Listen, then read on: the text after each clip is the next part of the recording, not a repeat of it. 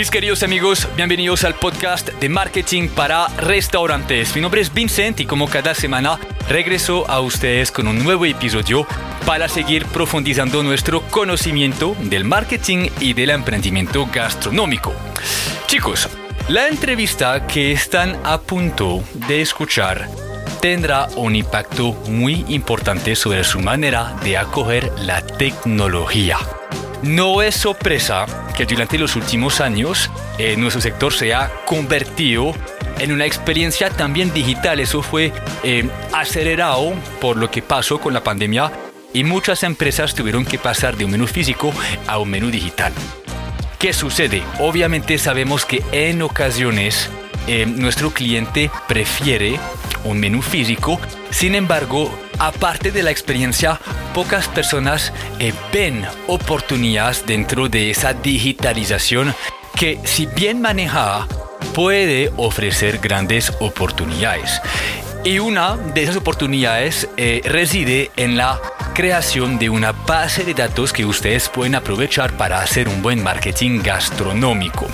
Lo comento porque en un sector tan competitivo como el sector de los restaurantes, ustedes hoy en día no solo tienen que invertir en adquisición de nuevos clientes, sino también en recompra. ¿Qué vamos a hacer? ¿Qué vamos a decir? ¿Qué vamos a enviar a nuestros clientes para que quieran volver lo antes posible? Recuerdan que aumentar sus ventas no es solo conseguir un cliente, sino hacer que ese cliente se quede con nosotros toda la vida. ¿Sí?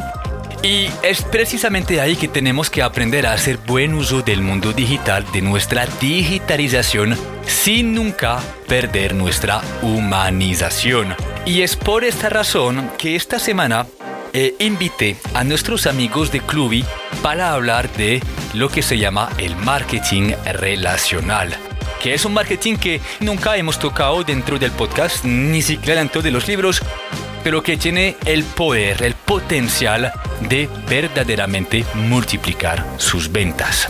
Me preguntarán cómo, pues simplemente cuidando la relación, la conexión que existe con el cliente a través de diferentes estrategias y un paso a paso que nuestros amigos Henry y Francisco de Clubi nos van a compartir. Clubi es una empresa que tomó muy en serio la, la importancia de digitalizar el sector, pero como bien les decía ahora, esa digitalización en lugar de deshumanizar la interacción permite al contrario de personalizarla. Ahí está la oportunidad de generar más emociones, de generar sentido de pertenencia, de incentivar el consumo y de conocer más a nuestro cliente objetivo que les recuerdo es el primer fundamento del marketing gastronómico. ¿Sí? Entonces invité a Henry, invité a Francisco para hablar de toda esta ciencia, de entender también lo que hace Clubi como empresa y su proyección. Se darán cuenta que están eh, apostando sin duda alguna a una transformación digital del sector, pero una transformación que sea coherente, que sea útil, que sea eficiente y que permite a los restaurantes aprovechar de su información para generarles oportunidades. En fin, considero ese podcast como em, la apertura a nuevos temas, la recompra, la fidelización, que son temas que yo creo que podemos seguir desarrollando en el podcast, pero por hoy espero sinceramente que la entrevista les sea muy útil. Gracias a Francisco, gracias a Henry por su conocimiento, pero sobre todo por desmenuzar, explicar esta ciencia del marketing relacional y gracias también a todo el equipo de Clubi porque chicos, la empresa puso a su disposición un documento práctico que resume todo lo que van a escuchar en ese podcast. Es decir, que aparte de escuchar, van a poder dirigirse a marketingpararestaurantes.co slash creadores slash clubi para que puedan ingresar descargar el documento práctico y aprovecharlo para aplicar esta ciencia en su propia empresa. Este es un gran regalo que deberían aprovechar, así que les invito a tomar acción, a volver ese conocimiento, poder y darse más oportunidades de vender. Un abrazo para todos y nos vemos la próxima semana para un nuevo episodio del podcast de marketing para restaurantes.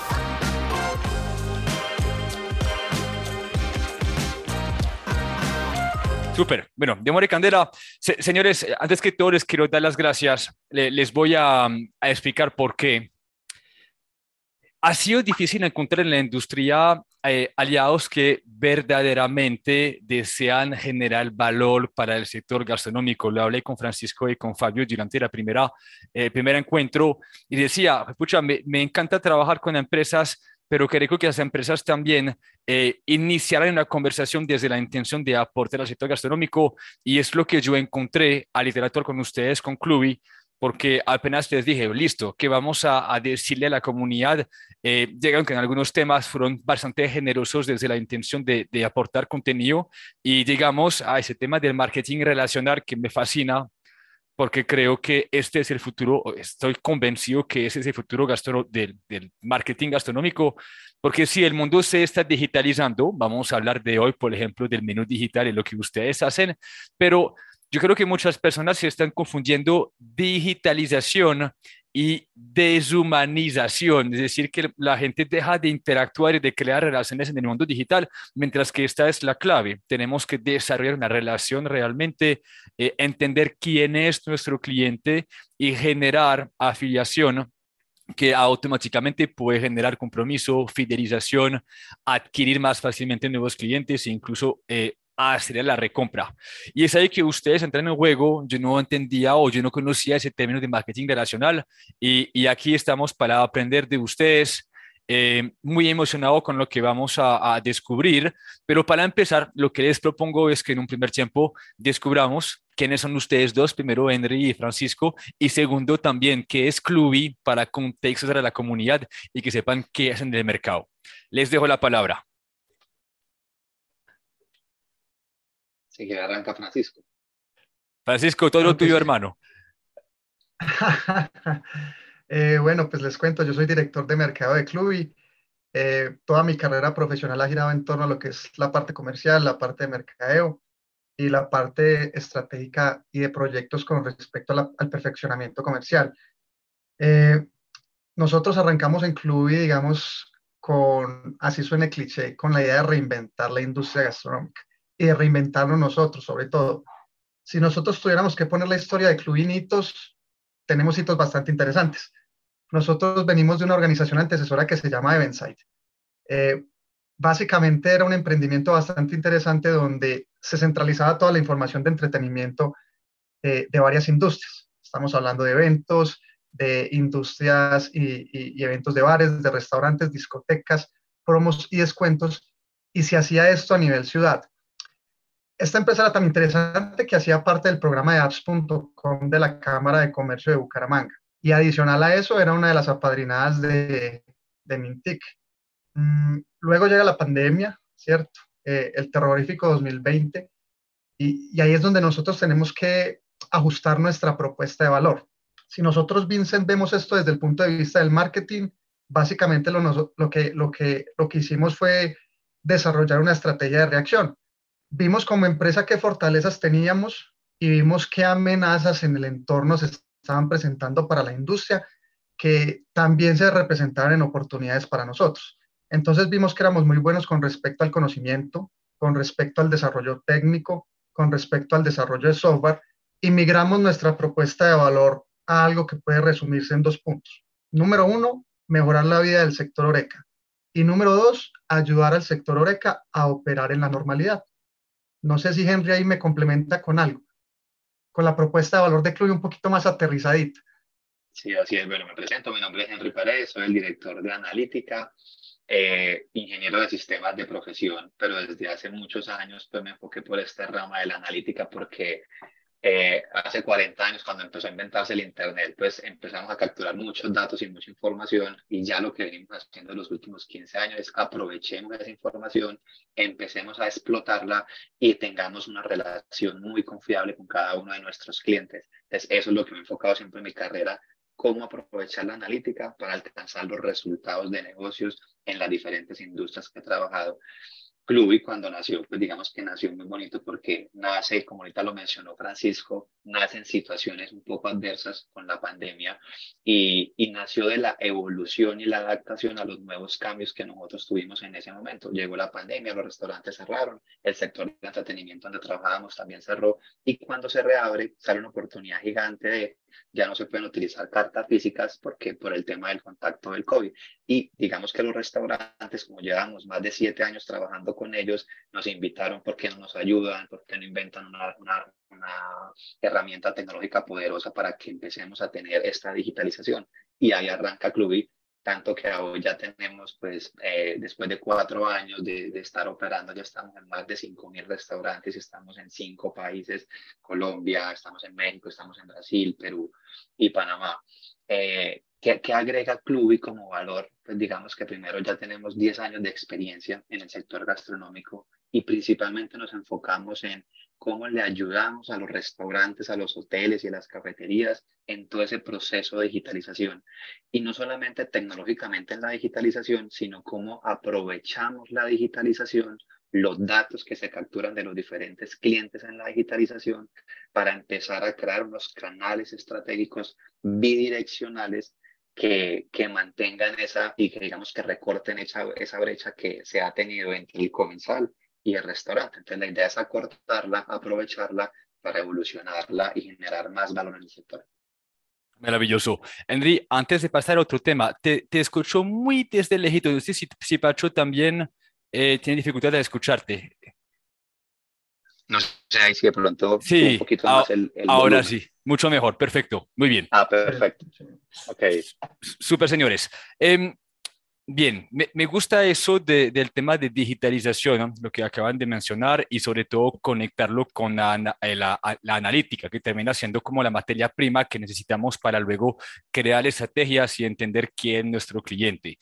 Antes de pasar a ese tema del marketing relacional, les quería eh, preguntar, ustedes como, como expertos y trabajando en esa industria, ¿Cómo ven al sector en ese proceso de digitalización? Ahora les estaba hablando de, de, de deshumanizar la relación. ¿Qué, ¿Qué, sienten han sido tanto los logros como también el, el reto para los restauradores de, de, acoger esa transformación y hacerlo correctamente?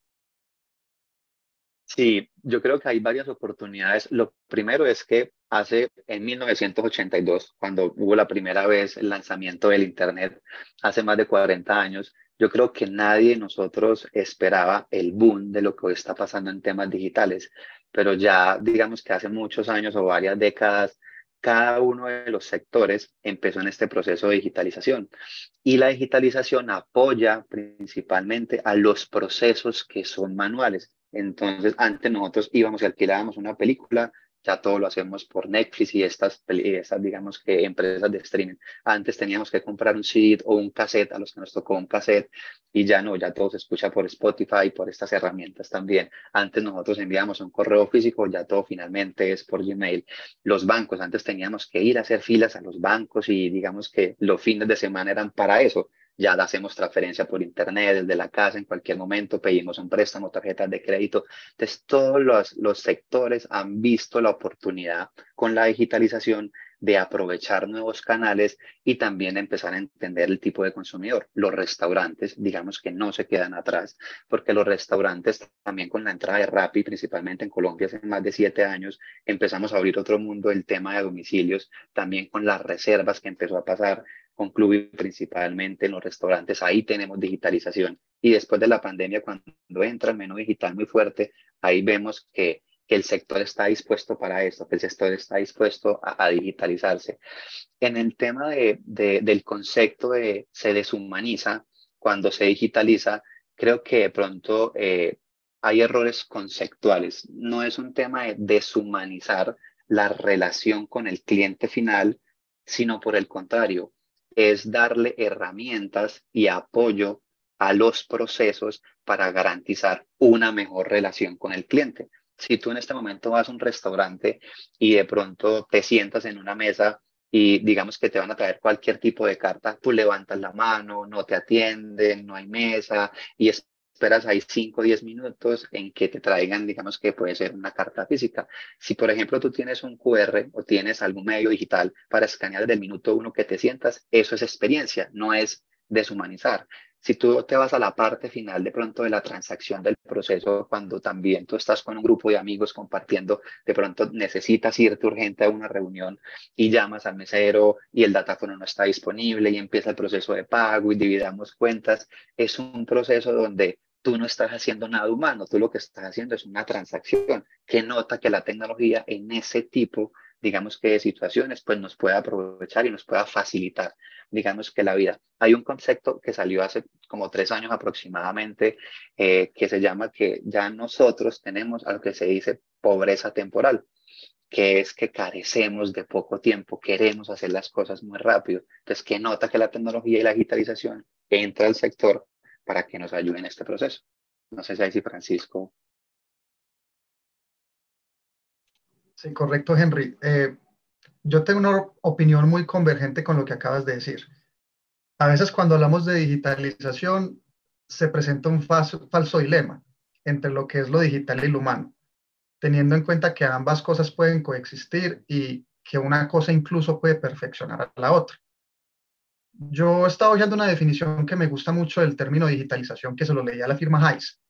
Ellos dicen, digitalizar es implementar tecnologías para sustituir procesos que no son de valor, ¿cierto? ¿Qué nos da a entender esto? Que la digitalización debe estar en pro del valor. ¿Qué es el valor en resumidas cuentas? El grado o la medida en que nosotros satisfacemos las necesidades y requisitos de las personas y de nuestros clientes a través de nuestro negocio. Entonces, esto nos da a entender que si la digitalización se hace de manera correcta, teniendo en cuenta lo que es valor para nuestros clientes y dejando de lado una connotación simplemente eh, orientada al costo, nosotros empezamos a satisfacer mejor dichos requerimientos o deseos. Como lo mencionabas, en estos momentos en el sector Oreca, el valor puede traducirse en múltiples experiencias que no necesariamente se ven centralizados en un proceso de persona a persona o en un proceso uno a uno. Entonces vemos características de los negocios que se traducen en valor, como tú lo mencionabas. Agilidad en la atención, eh, reducción en los tiempos de atención, creación de canales de pago, creación de canales de atención, acceso a la información, experiencia sensorial. De hecho, Vincent lo decía una vez en uno de sus posts, comer es una experiencia sensorial. Un platillo que tiene una foto tiene un 70% más de probabilidad de ser escogido o de ser seleccionado. Todos queremos tener luces de lo que vamos a consumir en un restaurante, en un negocio gastronómico. Una buena descripción, una buena fotografía, y todo eso te lo permite la digitalización, ¿cierto? Puede hacerse también en, en, puntos de contacto físico, como una carta física, pero te genera más barreras, barreras de costo, barreras de tiempo, barreras entre comillas logísticas o de operación. Como para abreviar, entonces lo que estoy diciendo es, la digitalización está al servicio de las personas, ¿cierto? ¿Por qué? Porque nos genera valor. Al servicio del humano como cliente, porque nos permite experimentar un montón de puntos de contacto más optimizados y al servicio de las empresas y de los trabajadores porque les, les permite optimizar procesos, reducir costos, entre muchas otras cosas más. Aquí hay, que, aquí hay que tener en cuenta una línea que no debe sobrepasarse, ¿cierto? Y esa línea es preguntarnos hasta qué punto la digitalización está agregando, agregando valor o está quitando valor, ¿cierto? Y, y ese ejercicio es un ejercicio que uno denominaría un ejercicio de conocimiento del cliente, que tiene que hacer cada negocio y que dependerá de su propuesta de valor y de lo que su público objetivo considere como valor. Ve, súper interesante y sabes que caí en cuenta mientras hablas, Francisco, que hay una realidad. Yo, yo estoy aquí analizando un poquito las nuevas generaciones y personas que están empezando a consumir hace ya mucho tiempo con Rappi, incluso después de la pandemia. Y siento que casi se ha vuelto una expectativa o una necesidad de ver un plato en imagen, en foto, antes de consumir. Yo creo que antes de la pandemia era normal ver un menú sin fotos porque uno, bueno, se atreve, pero hoy, después de esa pandemia, de todo lo que ha sucedido a nivel digital, yo incluso me autoanalizo. Yo ahora, para tomar una decisión de compra muchas veces, me interesa ver cómo se ve el plato antes de tomar la decisión en la, mesa y, creo que si bien eso es nuevo para la mayoría de los consumidores, entre más esas nuevas generaciones que son completamente digitalizadas en su cotidianidad, eso va a terminar siendo una expectativa y necesidad de compra que ellos van a automáticamente pedir. Sé que hoy en día hay personas que están eh, de punto que siguen sintiendo fricción con el menú digital, con el físico, pero eso va a ir migrando y todo va a terminar siendo desde una pantalla y, y, ya no desde un papel, sin duda alguna. En fin, era, era, era un paréntesis.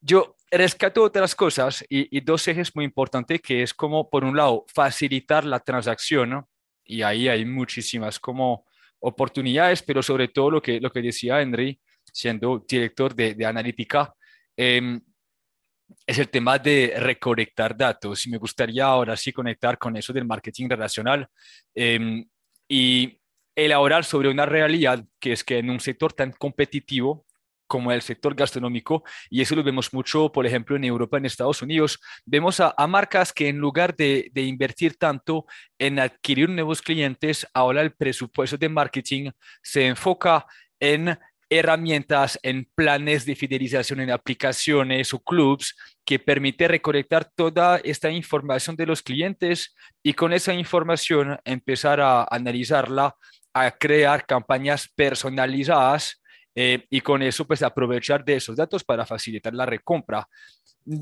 Estamos en esa transición aquí, por ejemplo, en Colombia, pero siento que eso va a llegar muy rápidamente eh, en, aquí porque es una realidad por la cantidad de, empresas que están compitiendo y entra el tema del marketing relacional y lo que ustedes pues nos quieren como enseñar.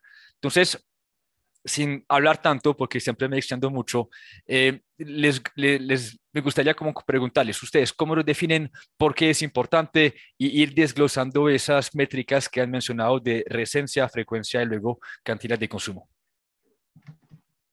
Claro, eh, pues mira, Vincent, el marketing relacional, en resumidas cuentas, es una acción promocional que tiene un objetivo principal. Y ese objetivo principal es crear sostenibilidad, sostenibilidad en las relaciones.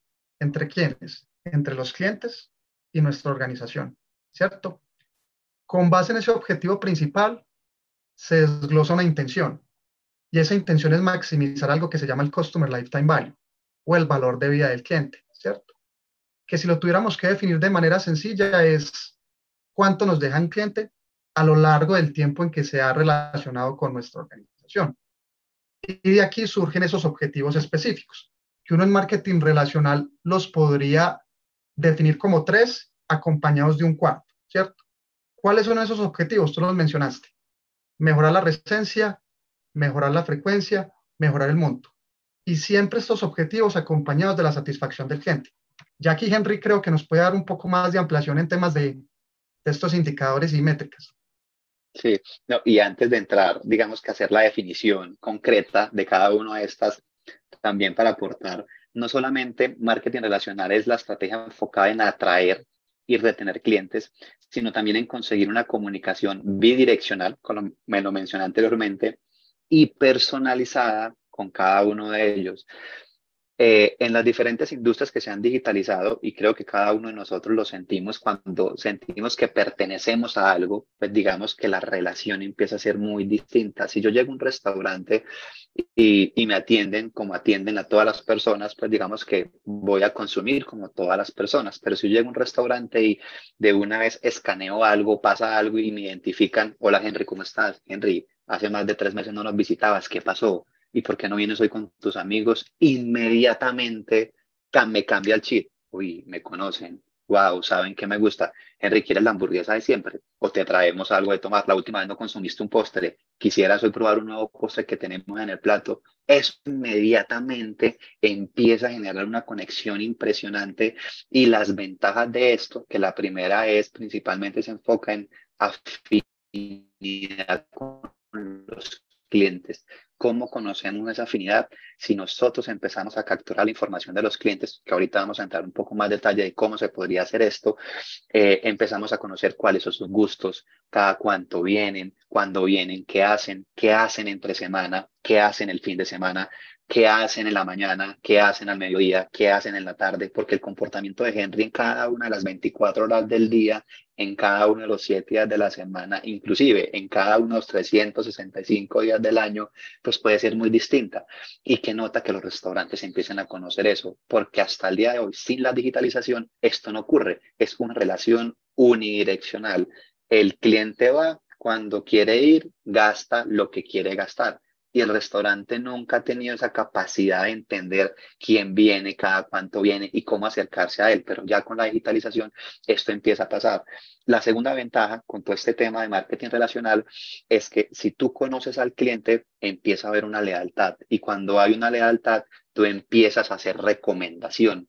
Entonces ya invitemos a Vincent, Vincent ven a este restaurante, qué nota, cómo te tratan, la experiencia es muy distinta, Vincent invita a Francisco y empieza a haber un voz a voz eh, y empezamos a traer clientes nuevos, pero sin, sin un gasto adicional de marketing, solamente por enfocarnos en la lealtad y digamos que invirtiendo en cómo retenemos a Henry. Y esto, la tercera ventaja que termina pasando con esto, lo mencionó ahorita Francisco, y es el valor de vida del cliente. Entonces, cuando yo vuelva a venir, venga, si yo siempre he venido aquí a desayunar, ahora vale la oportunidad para almorzar. Y en la almorzada vengo con Francisco. Y cuando vengo con Francisco, probemos un plato para compartir que nunca lo he probado. Entonces empezamos a gastar más. Entonces, e, en resumidas cuentas, porque cuento todo esto para hablar ya técnicamente de recencia, frecuencia y monto, una recencia es poder identificar la última vez que vino un comensal al restaurante a consumir en uno de mis servicios. Puede ser que Francisco hace más de tres meses no me pide por domicilios, pero hace más de un mes vino a mi restaurante. Entonces empezamos a identificar, hace tres meses en domicilios no pide, pero en el restaurante sí. Pero mira que ya tenemos otro valor adicional. Eh, Francisco es un cliente que pide por diferentes canales, o sea, ama mi marca y se ha relacionado con mi marca en diferentes canales.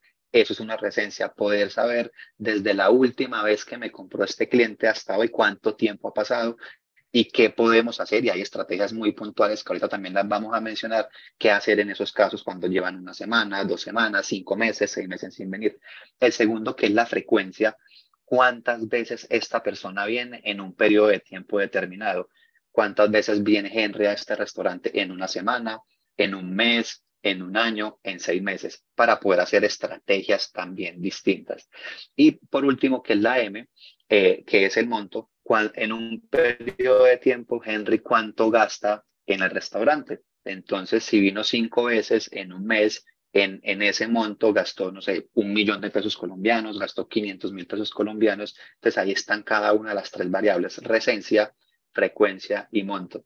Si trabajamos las variables por separado, son muy poderosas y hay estrategias puntuales para poder ejecutar, pero cuando tú las unes, tiene un valor adicional, se empieza a multiplicar la acción, porque si yo tengo un cliente que me gasta mucho, es un cliente como VIP, viene mucho y hace más de siete meses no viene, es un cliente VIP muy leal, que hace rato me dejó de venir. ¿Cómo hacemos para recuperar esa persona? Porque mensualmente viene con los amigos, viene con la familia, gasta, invierte. Entonces, la combinación de cada una de esas variables empezamos a tener estrategias demasiado contundentes y empezamos y si empezamos a utilizarlas muy bien y hacer muy buen mercadeo, la lealtad automáticamente empieza a venir con cada uno de los comensales. Rescato algo que dijiste que es la palabra multiplicar. Eh, esos días estamos hablando de eso en redes sociales y verdaderamente cuando nosotros logramos, por un lado, no sé, aumentar en porcentaje la, la recompra y esta frecuencia de compra y al mismo tiempo crear estrategias para aumentar el ticket promedio de consumo de cada cliente, eso tiene la capacidad, sin duda alguna, de multiplicar los ingresos de la empresa si bien manejado. Y eso es más un trabajo de calidad de analítica dentro del cliente que de adquirir nuevos clientes. Em, y siento que la mayoría de los emprendimientos hoy en día se dedica muchísimo a adquirir nuevos clientes, pero ¿qué pasa después de la compra? Y, y, eso que pasa va a ir conectado también, me imagino, con la creación de una base de datos eh, no sé si existiera un perfil por consumidor donde podemos ver precisamente esa frecuencia de compra, etcétera, o qué sería esta manera de darle seguimiento al consumo de esa persona y, y llegar a toda esta información para luego crear estrategias?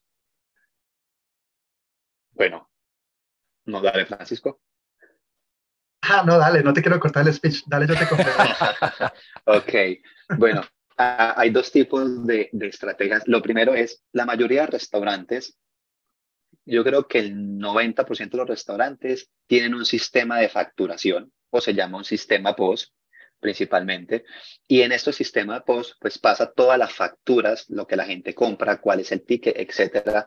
Y la mayoría de esos, digamos, sistemas POS tienen la capacidad de recolectar datos. Entonces, yo creo que lo primero eh, que recomendamos a cada restaurante es, si en algún momento del tiempo has recolectado datos de ventas, datos de productos, datos de clientes, es momento de empezar a utilizarlos y aprovecharlos.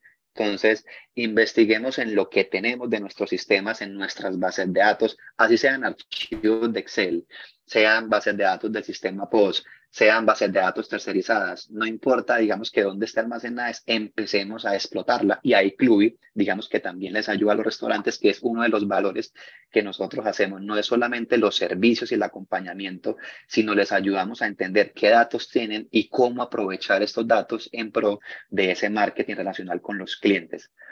En el caso de que algunos restaurantes no tengan esta información eh, de los clientes, pues lo primero que hay que hacer es empezar a recolectarla.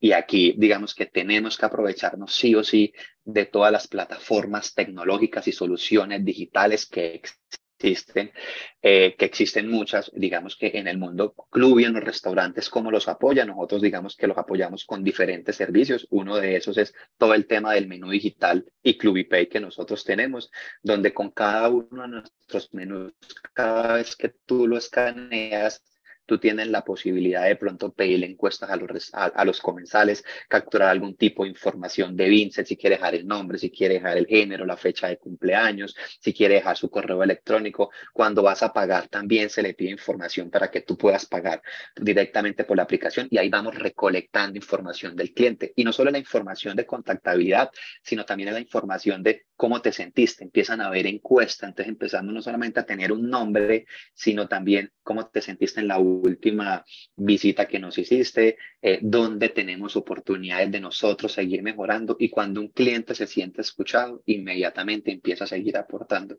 Y en los otros servicios que nosotros tenemos también los podemos aprovechar. En las reservas, cuando un cliente va a reservar, deja sus datos, deja el motivo por el cual va a ir al, restaurante a comer, un cumpleaños, un aniversario con la esposa, eh, tiene un encuentro con los amigos y todo este tipo de información también la podemos aprovechar y combinar con los otros canales para acercarnos a ese cliente.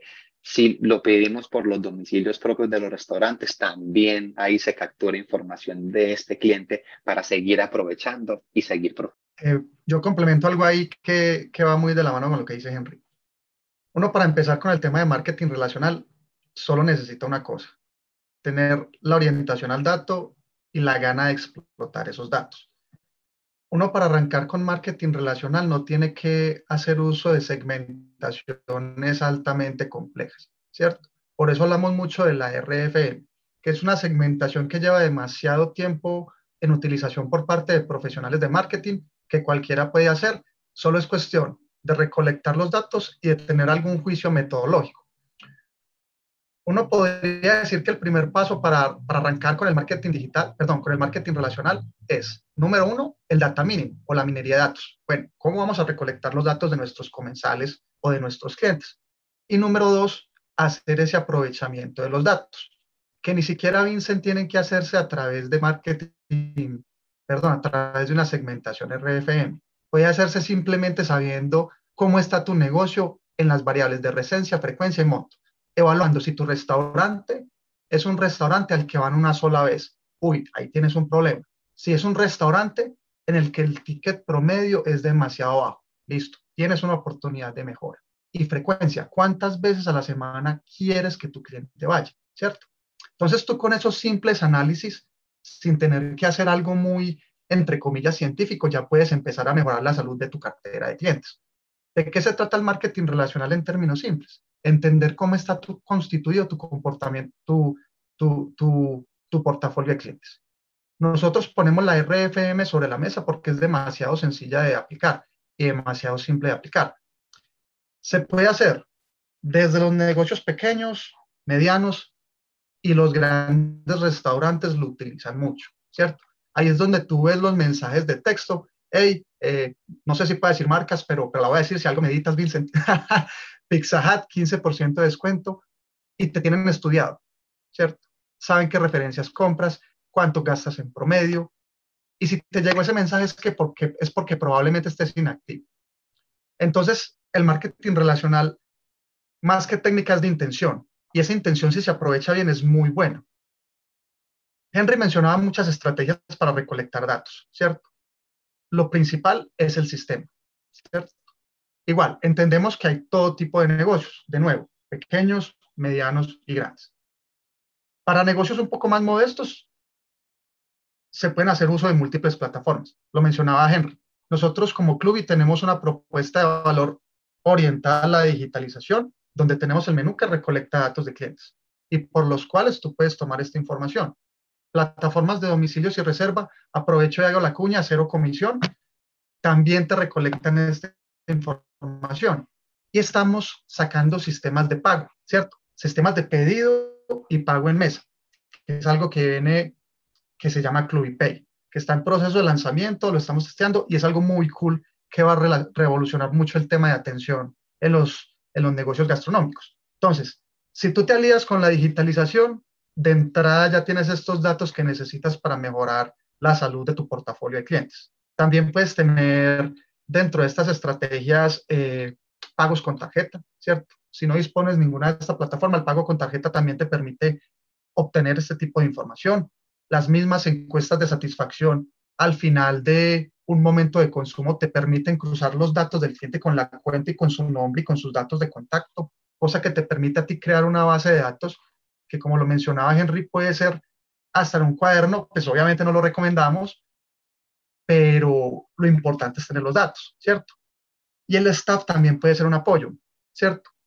Tú puedes empezar a educar a tu staff que no necesariamente, como lo mencionábamos ahorita, la digitalización es mutua exclusión con las personas. Puedes utilizar tu staff para que te apoyen en la recolección de datos, para hacer uso de la digitalización en pro de generación de ingresos y obviamente eso es pues salud y customer lifetime value para, para el negocio, ¿cierto? Entonces hay muchísimas estrategias para recolectar datos, pero reitero, lo importante es la intención y el análisis que tú hagas de los mismos. Eh, eso del análisis creo que es el otro tema que tenemos que insistir mucho. Hablas de intención de interpretar esa información y no es solamente recolectarla, sino realmente sacar el tiempo de arrojarla y de, de entender qué hacemos con eso. Lo, cual me lleva como a los datos métricas que deberíamos de pronto priorizar. dentro de lo que explicaban, yo veo oportunidades de recolectar datos, hablan del canal de reserva yo soy, desde la parte estratégica, yo amo cuando se hace una campaña que lleva no a un WhatsApp, no a un teléfono, sino directamente a una página web donde se pide información porque podemos hacer cosas con eso. Y conecto con Henry con el tema de la celebración. Pucha, saber cuando una persona cumpleaños o tiene su aniversario es una oportunidad de negocio muy buena para mandarle una información. Eh, hablan de la facturación, en ese caso con Clubipay, bacanísimo. Si enseguida nos, nos hable un poquito de eso también. Eh, domicilios en el menú digital y en la encuesta si se puede enviar al final. hay oportunidades de generar como esos datos y al mismo tiempo, bueno, ¿qué datos vamos a pedir? Yo mientras hablaban anotaba el nombre, obviamente, el número, correo, esas tres métricas que es como la, la, última compra, la cantidad de visitas que han venido y recolectar el consumo qué celebraciones también, ¿qué, creen que un restaurador de pronto en promedio debería realmente acoger sí o sí, o mm, no sé si acoger, es arrojar en su sistema para analizarlo luego? Esto, eh, viéndolo desde la óptica del marketing relacional, hay que ser muy preciso. Sí, sí. Los datos, los datos a veces le dan pereza a los negocios en términos de análisis porque se comete un error típico con los datos y es la embriaguez de datos, ¿cierto? A veces recolectas tus datos que los recolectas por recolectar, pero que al final no haces nada con ellos, ¿cierto? Recordemos los objetivos puntuales del marketing relacional. Mejorar relacionamiento, mejorar Customer Lifetime Value y mejorar recencia, frecuencia y monto. Siempre todo de nuevo acompañado de la satisfacción del cliente. Entonces, tú puedes empezar a recolectar una base de datos como emprendedor eh, en un restaurante teniendo en cuenta, primero, pues un dato que identifique al cliente. Puede ser su cédula, puede ser su nombre, puede ser su nombre y apellido. El punto es que tú sepas quién es esa persona que te está comprando. Segundo dato que necesitas tener muy claro es cuándo fue la última vez que te compró esa persona. ¿Para qué? Para medir el periodo de recencia. Ah, bueno, es que esta persona me compró el 14 de febrero del 2023. Listo, a hoy, a 14 de marzo del 2023, su periodo de recencia es de 30 días. ¿Cierto?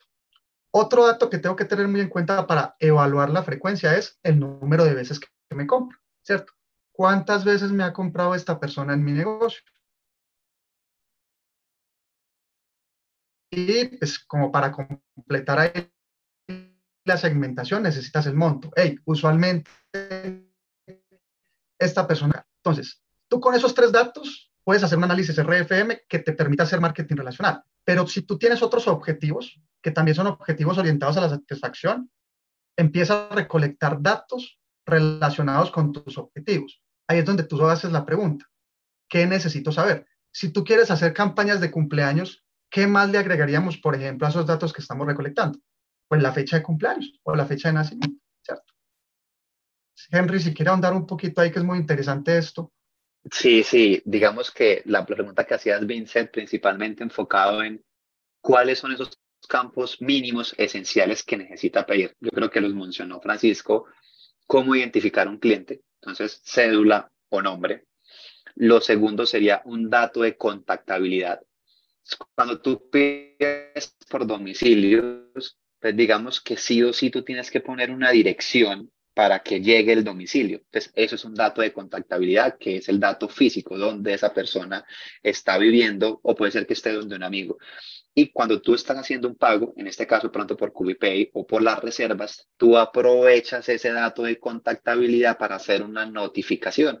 Entonces, eh, Vincent, acabaste de reservar para este fin de semana, necesito un dato de contactabilidad para notificarte que la reserva fue aprobada o no. Entonces, como hace parte del flujo del proceso, también tú puedes aprovechar los datos de contactabilidad, ya sea un número de celular o sea un email.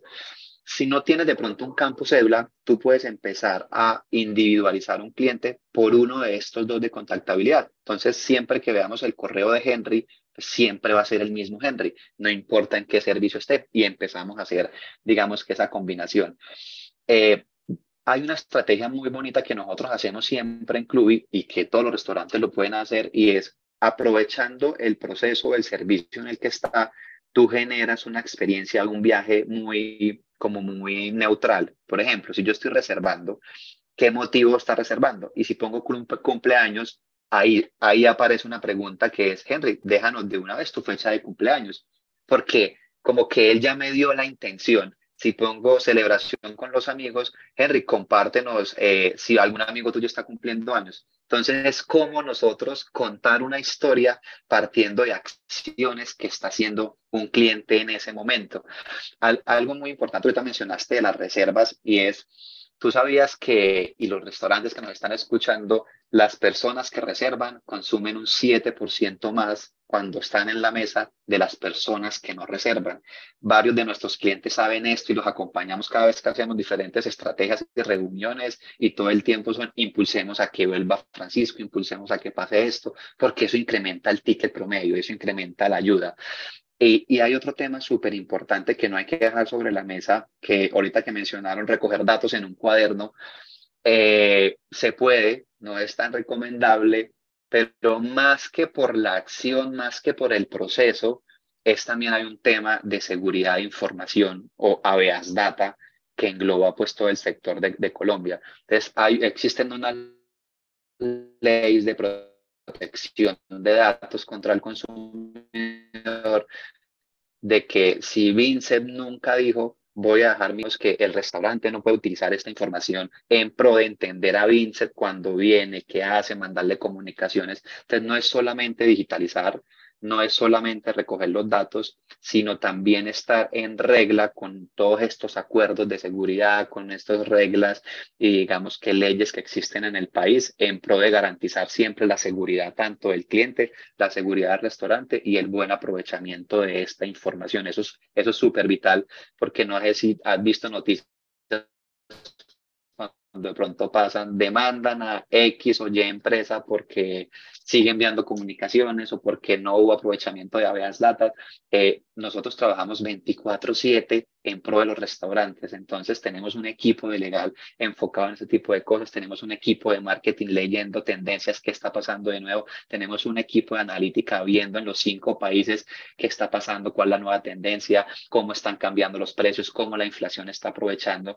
Entonces, obviamente, digamos que hemos, llevamos 10 años trabajando en esta industria, entonces los que pronto no trabajan en este momento con Clubi, los podemos acompañar, los podemos asesorar, les podemos, digamos que aportar y ayudar a entender muy bien este mundo digital para que sigan creciendo en sus negocios y principalmente para que creen esa lealtad con cada uno de sus clientes. Si, me permiten hacer un adendum a, lo que acaba de decir Henry, eh, completamente de acuerdo y, es, digamos, que lo que se debe hacer. Eh, y volvemos al tema de la digitalización. La digitalización nos da ventajas. O sea, la digitalización nos genera economías de escala. Entonces, es muy importante aprovecharlas. Y eso me da pie para hablar también de, de, uno de nuestros servicios, que también es Club y Marketing, ¿cierto? Nosotros, desde el departamento de Henry, tenemos una línea de negocios que apoya a los restaurantes. Hay restaurantes que por su operación, que por su interés o que por su foco del día a día, se encargan más de la atención que de la parte estratégica. Y bueno, no está mal porque es un tema de prioridades y es un tema de costo de oportunidad con respecto a los recursos que tú tienes de la operación. Nosotros tenemos una línea que, que ayuda a entender esos datos, ¿cierto? El equipo de Henry, junto con el equipo mío, se sienta con el restaurante y definen campañas de marketing relacional con base en los datos que se tienen de la digitalización. Y ahí empezamos a identificar cómo está constituido el portafolio de comensales del cliente.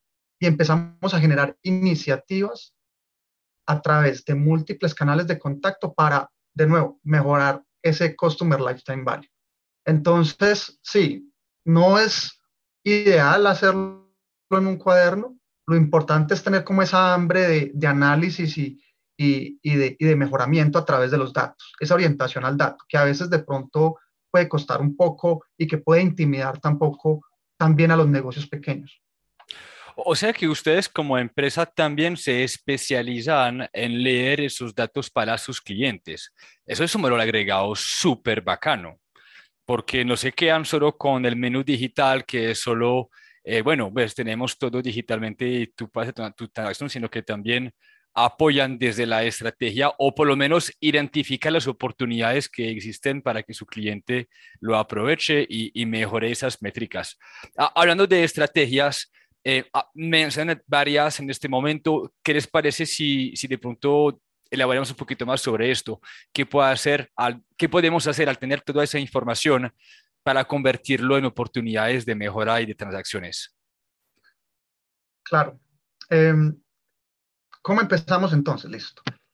Para el tema de análisis, lo principal es la segmentación, ¿cierto? O sea, tú ya tienes los datos, ya arrancas con la parte analítica, Ahora lo que tienes que identificar es cómo se comporta tu, portafolio de comensales o, o de lo que quieras estudiar. Segmentar en palabras simples es identificar cómo está dividido tu público en términos de variables, ¿cierto? Ya sean variables geográficas, demográficas, psicográficas. Para el caso del marketing relacional, son variables netamente orientadas al consumo, ¿cierto? Aquí identificamos entonces, listo, tenemos este portafolio de personas, tenemos estas variables o criterios de evaluación. Ahora vamos a identificar en qué está bien y, en qué está mal mi portafolio de, clientes, ¿cierto? Entonces tú ahí puedes jugar con múltiples segmentos que te arrojan los datos. Nosotros en la plantilla entregable que, que damos a los, a los restauranteros, eh, proponemos unos segmentos, ¿cierto? Segmentos que son muy deseables como el campeón, como el cliente fiel, como el cliente fiel potencial, y segmentos también no deseables como los clientes perdidos, los que están que se duermen, los dormidos, ¿cierto? Lo importante es eso. Esa es la primera parte del análisis. Identificar cómo está nuestro portafolio y empezar a categorizar en esos cuadrantes. Eh, cada, obviamente esos cuadrantes se asignan de acuerdo a la calificación que tiene tu, tu cliente o tu comensal en términos de las tres variables de consumo, ¿cierto? Y cada uno de esos segmentos tiene unas características. Nosotros como club y proponemos estos porque son amplios y son muy accionables. Pero eso no quiere decir que todos los restaurantes tengan que apegarse a este tipo de, de connotación, a este tipo de semántica. Tú puedes tener solo tres cuadrantes y decir, mi cliente es bueno, es malo y es aceptable. O puedes tener estos múltiples segmentos que nosotros proponemos. Esa es la primera parte del análisis, la segmentación para evaluar y luego para accionar. Muy bacano. Henry, ¿ibas a agregar algo? Sí, digamos que eh, una vez tú recolectas los datos, tú los clasificas y cuando clasificas tú ya sabes eh, qué estrategias hacer para cada uno de ellos. Lo que iba a agregar es como la tercera parte, que es ejecutar. Y, y un gran mensaje que se lleven, por favor, de, de este podcast es de nada sirve guardar datos, analizar datos si no ejecutamos estrategias. Digamos que en estos 12 años que yo llevo de experiencia y una de las cosas que me caracteriza cuando lidero equipos de analítica es hacemos analítica para hacer estrategias de éxito, estrategias que aporten a cualquier negocio. Eh, muchos equipos de analítica a nivel mundial sacan datos e información que quedan en libros, que quedan en PDFs, que quedan en tableros de información y nadie los acciona. Y, a veces, digamos, que se invierte mucho en eso. Yo creo que es un susto que puede pasar en los restaurantes de, bueno, y si contrato esto y, y, si no lo ejecuto, entonces lo que nosotros hacemos desde Club es no solamente analizamos, sino proponemos de una vez campañas. Vea, Vincent, mañana hagamos esto, el sábado hagamos esto, el otro miércoles hagamos esto. Miramos lo que hicimos, si funcionó, seguimos haciendo, si no funcionó, cambiamos la estrategia, cambiamos el target, cambiamos la propuesta de valor que estamos haciendo, cambiamos el copy. Entonces es muy importante que siempre llevemos todo esto a ejecución. Y ahora sí lo uno con recolectamos datos, analizamos y empecemos a ejecutar como mencionó ahorita Francisco, tenemos Club y Marketing. Nosotros también, pues las empresas o los restaurantes, algunos muy grandes, ya tienen eh, herramientas para mandar mensajes de texto, para mandar emails, para mandar cartas, hasta, hasta físicas de regalos y eso. Pero los que no lo tienen, nosotros también ofrecemos este servicio. Entonces hay restaurantes que nosotros nos sentamos con ellos y les decimos, vea que tenemos 1.500 clientes que hace más de seis meses no vienen y antes cuando venían consumían tanto si recuperamos el 20% de esos 1.500, son como 400 clientes, nos pueden llegar a tener una facturación solo en un fin de semana de 10 millones adicionales. Y los clientes es como que, wow, ¿qué hay que hacer? Nosotros los acompañamos con el equipo de Francisco de Marketing, hagamos este copy. Para ese tipo de clientes es mejor decirles, eh, separemos de pronto los 400 personas en tres grupos. Los que venían y consumían mucha comida fast food.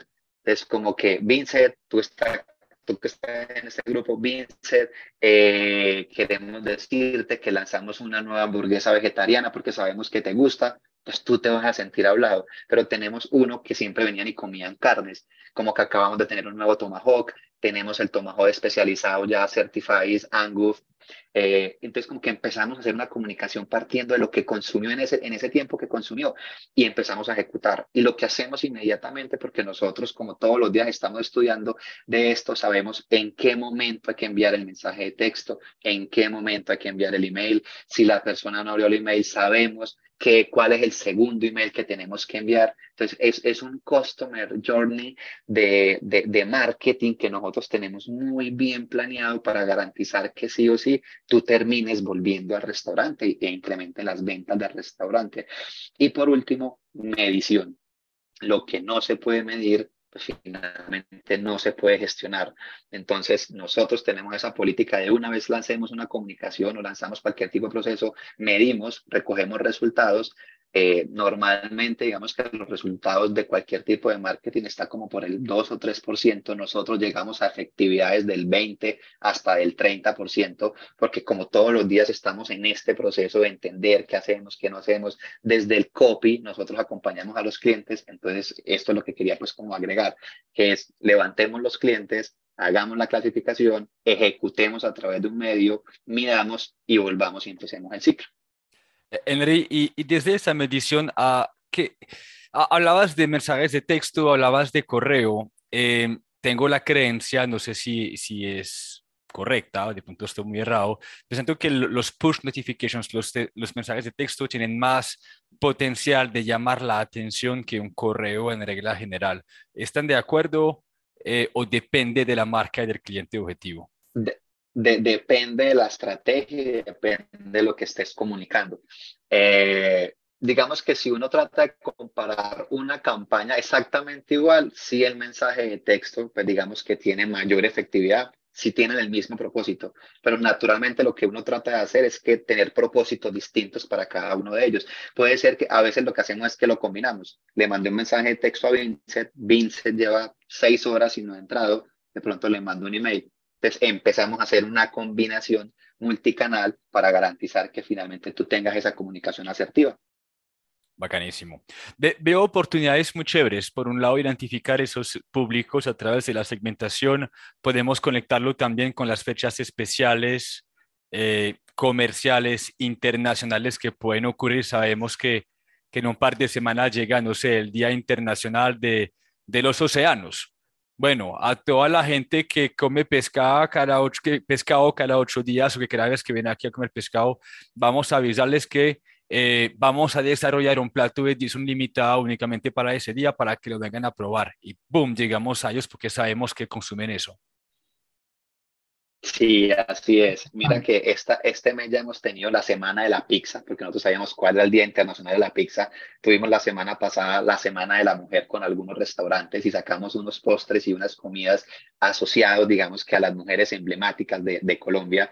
Y, y, la próxima semana, que es el Día del Taco eh, en México, tengamos a hacer la Semana del Taco. Entonces nosotros como vuelvo y te menciono, estamos 24/7 pensando en cómo apoyamos al sector gastronómico. Casi que el primer día del año lo que hacemos es que estudiamos todos los eventos gastronómicos de todos los países donde estamos y empezamos a hacer una planeación muy estratégica. Pero entonces, es más, ya estamos preparando en este momento. En mayo se viene la semana de la hamburguesa, se viene la semana de la alita, se viene el día del gin, se viene el día del ron, se viene el día de la cerveza en Panamá y ya estamos preparándonos en pro para garantizar este tipo de comunicación y comunicar, pues a Vince, si te gusta la cerveza, te invitamos a que consuma esta cerveza. Entonces, no hay nada más enriquecedor que te llegue un mensaje con contexto y con conocimiento de lo que te gusta. Hay, hay algo muy interesante también, y es que se junta mucho lo cualitativo con lo cuantitativo, ¿cierto? Cuando tú vienes y, y, haces esa planeación, como habla Henry, por ejemplo, también hago otro adendum, se viene la semana del taco para México, porque también tenemos presencia en México. Eh, tú empiezas a hacer esos cruces de información y encuentras esas oportunidades como negocio. Listo, se viene el Día Internacional de la Pizza.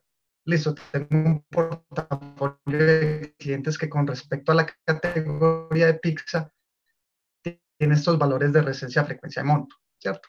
Entonces, sé quiénes son mis clientes fieles, sé quiénes son mis clientes que están un poquito inactivos, sé quiénes son mis clientes campeones que son el top de lo top. Entonces, les ofrecemos la semana de la pizza, por llamarlo de alguna forma, pero no les ofrecemos la semana de la pizza de la misma manera, ¿cierto? Entonces a un cliente campeón, nosotros qué le damos? Por ejemplo, recompensas, ¿cierto? Son early adopters, son los más propensos a, a comprar un nuevo producto. A un cliente fiel, ¿qué hacemos? Tratar de hacerle un upselling, que en palabras simples es mejorarle su, su, su, su, su ticket promedio o, o mejorar su compra, ¿cierto? Si vemos que esta persona está muy con mucha tendencia a comprar una determinada hamburguesa, sabemos que es un cliente fiel porque los datos no los muestra. Hey, ¿por qué no te animas y pruebas esto? Sabemos que nos trae el mayor monto para el restaurante y nos trae muchas cosas más. Si nosotros tenemos clientes perdidos, por ejemplo, nosotros tratamos de hacer campañas mucho más personalizadas, ¿cierto? Tratamos de atraerlos con descuentos. Tratamos de atraerlos con un beneficio que sabemos que es de su interés. Si no funciona, pues ahí uno ya tendrá que hacer renuncias. Clientes que hay en riesgo, pues uno puede hacer también múltiples alternativas para venderles la semana de la pizza, emails personalizados como para hacer reconexión, eh, ofrecerles promos y poner sobre todo al alcance de estas personas recursos de valor, una atención personalizada, eh, un early access, entre muchas otras cosas más que pueda otorgar la marca. Lo importante ahí es cómo conectar y hacer ese clic entre la oportunidad que nos brinda el macroentorno a través de un evento, un día internacional, versus el comportamiento de nuestro portafolio de clientes ya calificado o ya segmentado. Eso es lo bonito del relacional. Wow, wow, wow, wow. Chicos, yo, yo quiero súper agradecido con ustedes. Siento que, wow, eh, eh, em, hay un panorama de oportunidades desaprovechadas que, que un restaurante puede acoger. Eh, y, y, insisto, yo creo que eso va a terminar siendo el futuro del marketing gastronómico y de poder cómo, cómo enganchar a este cliente sobre el largo plazo para incentivar la venta y el consumo. No sé si, si de punto se nos, se nos, escapó algo, si hay un tema importante eh, que nos quieran compartir. Me gustaría que al, finalizar la entrevista pudiesen también hablar un poquito, un poquito más de Clubby, sobre todo de esa opción Clubby Pay, que me pareció muy interesante. Em, y luego a, que anunciar a nuestra comunidad también que han preparado un documento práctico que habla de ese marketing relacional que van a poder descargar en nuestra página web eh, para precisamente eh, entender esa ciencia, entender sus pasos, sus métricas y luego la creación de, de estrategias. Pero antes de, ¿alguno de ustedes tiene de pronto un punto que quiere agregar eh, antes de cerrar con, con el tema?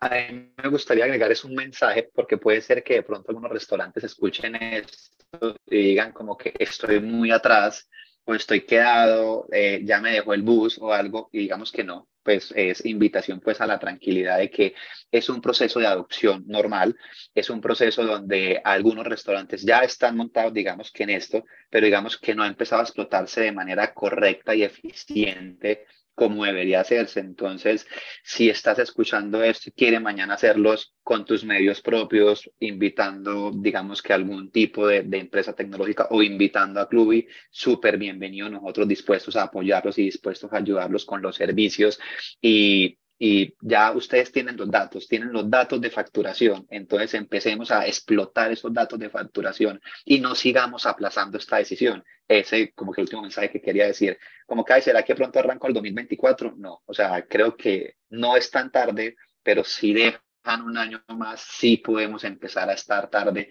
en aprovechar muy bien esta información y este tipo de tendencias que se están dando en el mercado. Henry, qué pena, Francisco, te interrumpo, me atrevo a, atrevir, a, a interrumpirte. Quería agregar, agregar algo. No es sorpresa que estamos en una época económica un poquito compleja. Yo creo que los restauradores tienen que aprender a hacer estrategas también y a empezar a, a, a familiarizarse, uno, con las métricas, pero dos, con la importancia de sacar tiempo para pensar y para desarrollar estrategias. Y no podemos esperar que llegue otra pandemia, que llegue otra cagada que nos va a tumbar el sector para tener esa información. Entre más temprano empezamos a planear y a tener esto y a acostumbrarnos a convertirlo en estrategias, más fácil será para responder ante esos eh, riesgos en el futuro. Pacho, te escucho. Qué pena, te interrumpí. Fresco, no. Eh, de hecho, lo que dijiste se articula mucho con lo que, lo que voy a decir.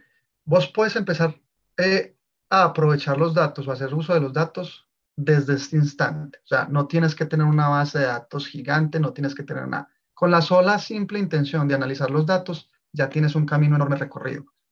Para los que no tienen datos recolectados y que también puedan, digamos que querer hacer uso de, de algunos datos del sector y de la industria, nosotros también tenemos un servicio que presentamos a través del departamento de Henry y sacamos varios informes. Tenemos un magazine que se llama Cluby Insight, ¿cierto? Cluby Insight básicamente, básicamente ahorita Henry eh, ampliará un poco más, nos muestra todo el panorama de consumo de los restaurantes en la TAM y por país. Hasta nos lo muestra por categoría y nos lo muestra por producto. También sacamos un informe muy interesante de cómo la inflación ha golpeado al sector restaurantero en Colombia, ¿cierto? Y ese informe fue presentado en el Congreso de la República en asociación con ACODRES, que es el gremio de restauranteros, ¿cierto? Entonces, si no tienes como recolectar datos, ahí tienes dos cosas que Club ya hizo y puedes empezar por ahí, ¿cierto? También, como tú lo mencionabas y como Henry lo mencionaba, también nos, estamos siempre listos para apoyar a los restaurantes. Si quieren, si, si ven este podcast, si, si lo escuchan y si se antojan, nosotros los podemos guiar en la estrategia de marketing relacional, ¿cierto? Entonces, hay muchos elementos, pero lo importante es tener esa intención. Me encanta, bacanísimo. Podrían, para cerrar, chicos, me gustaría una vez más hablar de, de, de, de Pay, si es posible. Me gustaría entender un poquito eh, ya el tema de Club Insight, bacanísimo. Es más, les pongo a su disposición la comunidad para cuando quieren sacar reportes o algo que sienten pues de la comunidad. Creamos esta página de Club In Marketing para restaurantes y agreguemos documentos que ustedes creen les pueden apoyar. Bienvenido sea todo eso. Perfecto, no, aprovecho, Vincent, eh, digamos que les vamos a enviar obviamente toda esta guía metodológica para que lo aprovechen y ahí también les vamos a compartir los tres magazines que hemos sacado hasta el momento, las tres ediciones que tenemos, por si lo quieren leer, ahí van a ver información de lo que está pasando en el mercado de Colombia, lo que está pasando en los diferentes países, tendencias nuevas que hemos visto por categoría. Por ejemplo, una de las últimas que nosotros pudimos sacar es que hay una tendencia a consumir bebidas y cócteles sin alcohol. Entonces, si un restaurante hoy no tiene ese tipo de coctelería sin alcohol puede empezar a aprovecharla, porque pronto él va a decir, no, la gente dejó de consumirme mis jugos, mis cafés, mis bebidas gaseosas, entonces me bajó el ticket promedio, pero si tú aprovechas la tendencia, creas unos productos, el ticket promedio no se te va a bajar. Entonces ahí tenemos unos insights muy puntuales que la idea es que la gente los lea, los aproveche para ayudar pues al sector y ayuden cada una de las empresas. Hay un, hay un dato muy interesante también que, que lo pongo sobre la mesa el comensal hoy en día en la TAM y específicamente en Colombia tiende a consumir un 30% más a través de medios digitales. Entonces, ahí surge una oportunidad como Clubipay, surge la importancia de tener plataformas de domicilios y reservas propias, que de nuevo, cero comisión es un respiro eh, para, para el estado de resultados de los negocios que han sido tan golpeados por la inflación. Eh, sí, ahí están disponibles esas, esas fuentes de información. El equipo de Henry y, el equipo de Cluby periódicamente seguirá sacando el magazine. Eh, de nuevo, está a tu disposición, está a disposición de la comunidad y también nos serviría mucho eh, el feedback que puedan encontrar de dicho documento. Maravilloso. Entonces, lo que haremos con Baker, eh, el compañero de trabajo, vamos a crear una página, como lo hicimos con William Betancourt, con información sobre Cluby, los documentos prácticos, lo que ustedes quieran poner ahí, ese, esa intensa de podcast también, para que las personas tengan acceso eh, muy rápidamente a esta información fácilmente. Y lo que voy a hacer también, chicos, es que durante los próximos días voy a elaborar un artículo de marketing gastronómico que se relaciona con lo que acaban de mencionar para publicarlo con la comunidad y, hacer un post en redes sociales para que la gente haga un pequeño resumen en carrusel de, de toda esa información. ¿Listo? Les agradezco muchísimo. Eh, ¿Dónde los podemos encontrar? Me imagino que es un clubi.com o SEO, pero contacto para, para ustedes. Claro que sí. Nos pueden seguir en nuestra página web, eh, clubi.co también tenemos nuestro perfil de Instagram, nuestro perfil de Facebook y ya tenemos, tenemos LinkedIn. Ahí en LinkedIn el contenido es un poco más orientado a restaurantero. Eh, nuestras otras redes sociales son muy B2B, B2C, porque también tocamos al B2C dándole recomendaciones y demás. Y estamos incursionando en TikTok. Entonces, eh, síganos. Tiramos contenido muy interesante también. Brutal, brutal. Henry, cuéntame. Si quieres te contamos un poco más de Clubipay. Porfis, eh, porfis. Listo, bueno. Eh, vamos a empezar primero por la historia como del menú digital. Creo que mucha gente a veces eh, empezamos a entrar en, ¿será que gusta el menú digital o no? Pero creo que es porque ha vivido una experiencia en un menú digital como un PDF. Y obviamente es digital, pero digamos que no genera la experiencia correcta en el comensal y tampoco genera datos e información para el restaurante. Cuando nosotros hablamos de un menú digital, nosotros tenemos un menú digital inteligente que se basa, digamos que internamente, con inteligencia artificial para poderle ayudar al restaurante a hacer ingeniería del menú.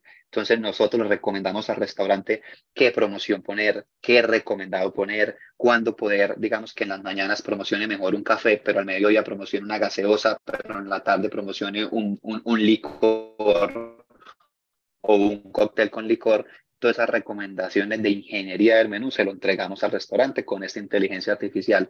Y hacia el comenzar, la experiencia es que cuando yo me siento, principalmente siento que me están hablando a mí, porque me conocen, porque saben que me gusta. Entonces puede ser que Francisco se siente y no ofrezcamos una gaseosa, le ofrezcamos de pronto un agua, pero Henry se sienta y le ofrezcamos de pronto sí un refresco, eh, según los tendencias y, según los, los gustos que tiene Henry. Y partiendo de este menú inteligente, nosotros tenemos Club Pay también, que se adhiere al menú inteligente. Y no es solamente ver el menú, sino tú tienes la posibilidad de pedir directamente el del menú en cualquier restaurante. Ya estamos aproximadamente como en 60 restaurantes de Medellín. Ya estamos abriendo este mes unos restaurantes en Bogotá y es la gran apuesta que tenemos este año en Clubi, en posicionar Club Pay en los diferentes países que tenemos. Entonces tú puedes pedir desde la mesa. Entonces tú tienes una experiencia como si fuera un e-commerce que está sentado en la mesa, tú escaneas, ves el menú y puedes llamar al mesero si quieres y el mesero inmediatamente sabe que tú lo llamaste y vienes, eh, te dice tu nombre porque tú lo puedes personalizar de que me llamo Henry, entonces sabe como que, hola, Vincent, ¿cómo estás? Mucho gusto. Entonces inmediatamente empieza a haber humanización, porque cuando antes se acercaba el mesero no tenía ni idea quién era yo y no me preguntaba mi nombre y yo tampoco le preguntaba el de él. Entonces puede ser que ahí te diga, va Jorge hacia allá. Entonces, como que, ah, hola Jorge, ¿cómo estás? Hola Henry, ¿qué más? Entonces, mira que en vez de deshumanización, empieza a haber es más humanización en este proceso tú puedes por ahí pedir y cuando tú pides le llega al restaurante el pedido inmediatamente y también te llega una comunicación, ya sea un email o un mensaje de texto confirmándote tu pedido fue recibido, estamos en cocina preparándote. Y a los segundos te pueden llegar las bebidas, porque ya tú pediste las bebidas. ¿Dónde empieza la magia de esto? Como todo es en tiempo real, entonces los productos que tú pediste es muy probable que después te digan, no, es que esa bebida no está que nos pasa en nuestro día a día.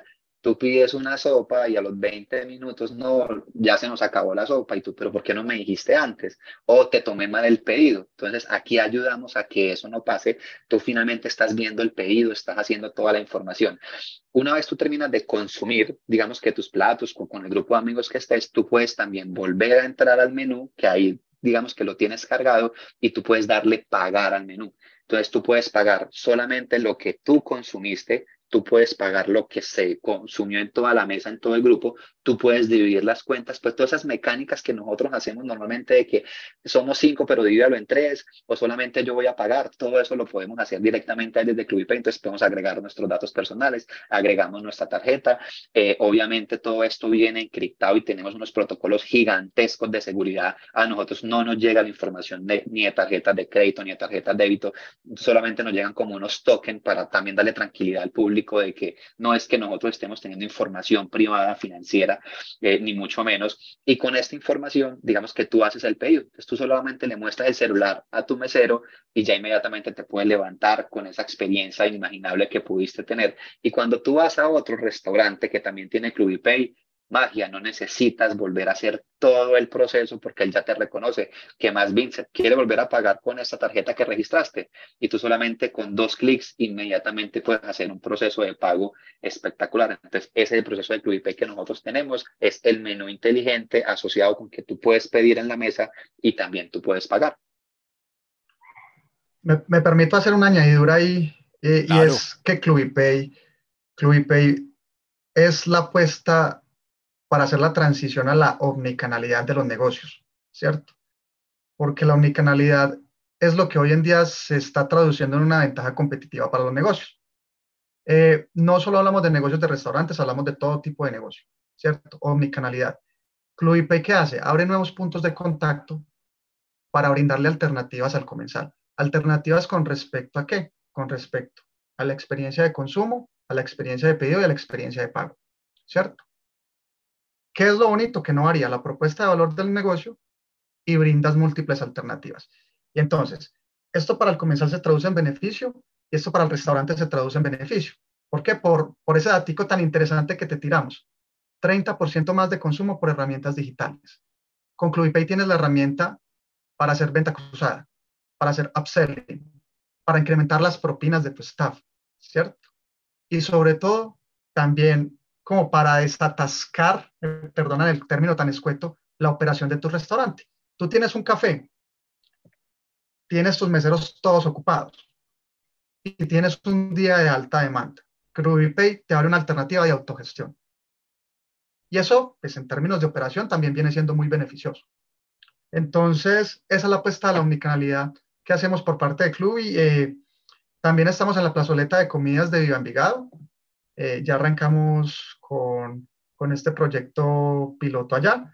También lo mencionaba Henry, tenemos múltiples restaurantes en la ciudad de, de Medellín. Estamos eh, haciendo toda la implementación y, y, estamos en grandes marcas con Pluvipay. Eh, no sé si las puedo mencionar, pero, pero grandes marcas. Sí, sí si quieres. Eh, Trapani, Trapani en Medellín, eh, Montolivo en Medellín, Clemente, Café y Flores. ¿Qué más tenemos, Henry? Tenemos Cubano, se va a montar se va a montar Sándwich Cubano, se va a montar Popsi, estamos ahí hablando pues con otras grandes marcas, también tenemos ahí Burger. Barrita Burrito. Barrita Burrito también lo tenemos. Eh, y digamos que, que, lo interesante de Club IP es que se adapta a cualquier tipo de servicio de restaurante, porque hay unos en plazoleta entonces podríamos decir restaurante donde tú pides y pagas, tenemos para ese pedir y pagar. No es que es un gastrobar, tenemos para gastrobar. No es que es un fast casual, la gente va agregando productos, tenemos para ese tipo de restaurantes. Para cualquier tipo de combinación de restaurante ya tenemos Clubipay desarrollados en pro de, digamos que garantizar esa experiencia y ese servicio que se ofrece. Clubipay es tan solución para el comensal que, que en estos días estaba yo en una sala de cine sentado en mi silla y dije, hey, quisiera mecato ¿Qué tan bueno sería, por ejemplo, tener un código QR en mi sillita, escanear y hacer el pedido al café del cinema?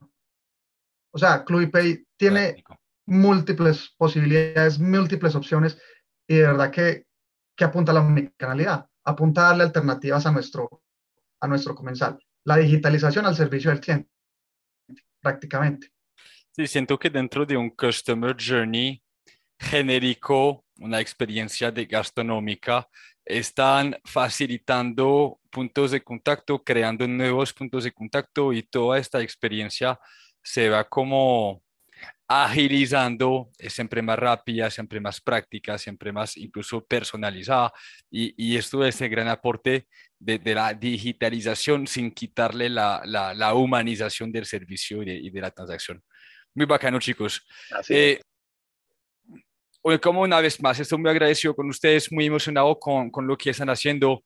Me gustaría eh, seguir en contacto para ver cómo siguen las cosas, es decir, entender cómo su empresa crece. Yo siento que, que lo que están haciendo va a aportar al sector y, y, y, seguramente están en un paso adelante de lo que todavía un restaurador será, pues se puede dar cuenta de todo lo que puede hacer. Yo creo que están liderando y les deseo muchos éxitos porque yo entiendo el proceso educativo de transmitir esa información a personas que todavía no lo entienden, pero que muy pronto van a tener la necesidad porque les va a tocar, porque los grandes lo están haciendo y porque es lo que está ocurriendo hoy en día en otros países como en Estados Unidos, en Europa. Y, y le, y cuenten con marketing para restaurantes para ser parte de esa comunicación y de esa educación para empezar a contextualizar y, y motivar a la gente a, a entender eso y a aprovecharlo correctamente. Así que muchísimas gracias. No, muchísimas gracias, a ti, Vincent, por esta súper invitación pues la idea es que hayamos compartido pues y, y, hayamos llegado a todos esos restauranteros pues que de pronto no supieran por dónde arrancar, ya menos tengan una idea inicial de por dónde arrancar, de qué hacer, de cómo aprovechar los datos. Igual seguiremos en contacto contigo, con las personas que nos quieran llamar, nos pueden encontrar pues en nuestra página webclubi.com o en nuestras diferentes redes sociales eh, que tenemos en Instagram, TikTok y Facebook eh, y también en LinkedIn. Entonces, no, súper bienvenidos y súper agradecidos por esta maravillosa invitación, Vincent esperemos que nos volvemos a ver. A ustedes, muchas gracias. Estaré publicando el podcast este mismo sábado, ¿listo? Para que, para que estén pendientes, tanto en YouTube como en Spotify, con la página todo listo. Y en la introducción, chicos, para quienes estos escuchan, en la introducción van a estar, obviamente, la, la, la, el link de la página para que podamos ingresar y descargar todos los documentos prácticos que me han mencionado. Perfecto, de una. ¿Listo? Listo, Francisco, Henry, una vez más, gracias, éxitos y nos vemos muy pronto en el podcast de marketing para restaurantes. Dale, claro que gusto, muchas gracias, hasta luego, cuídate. Chao, chicos. Muchas gracias. hasta luego.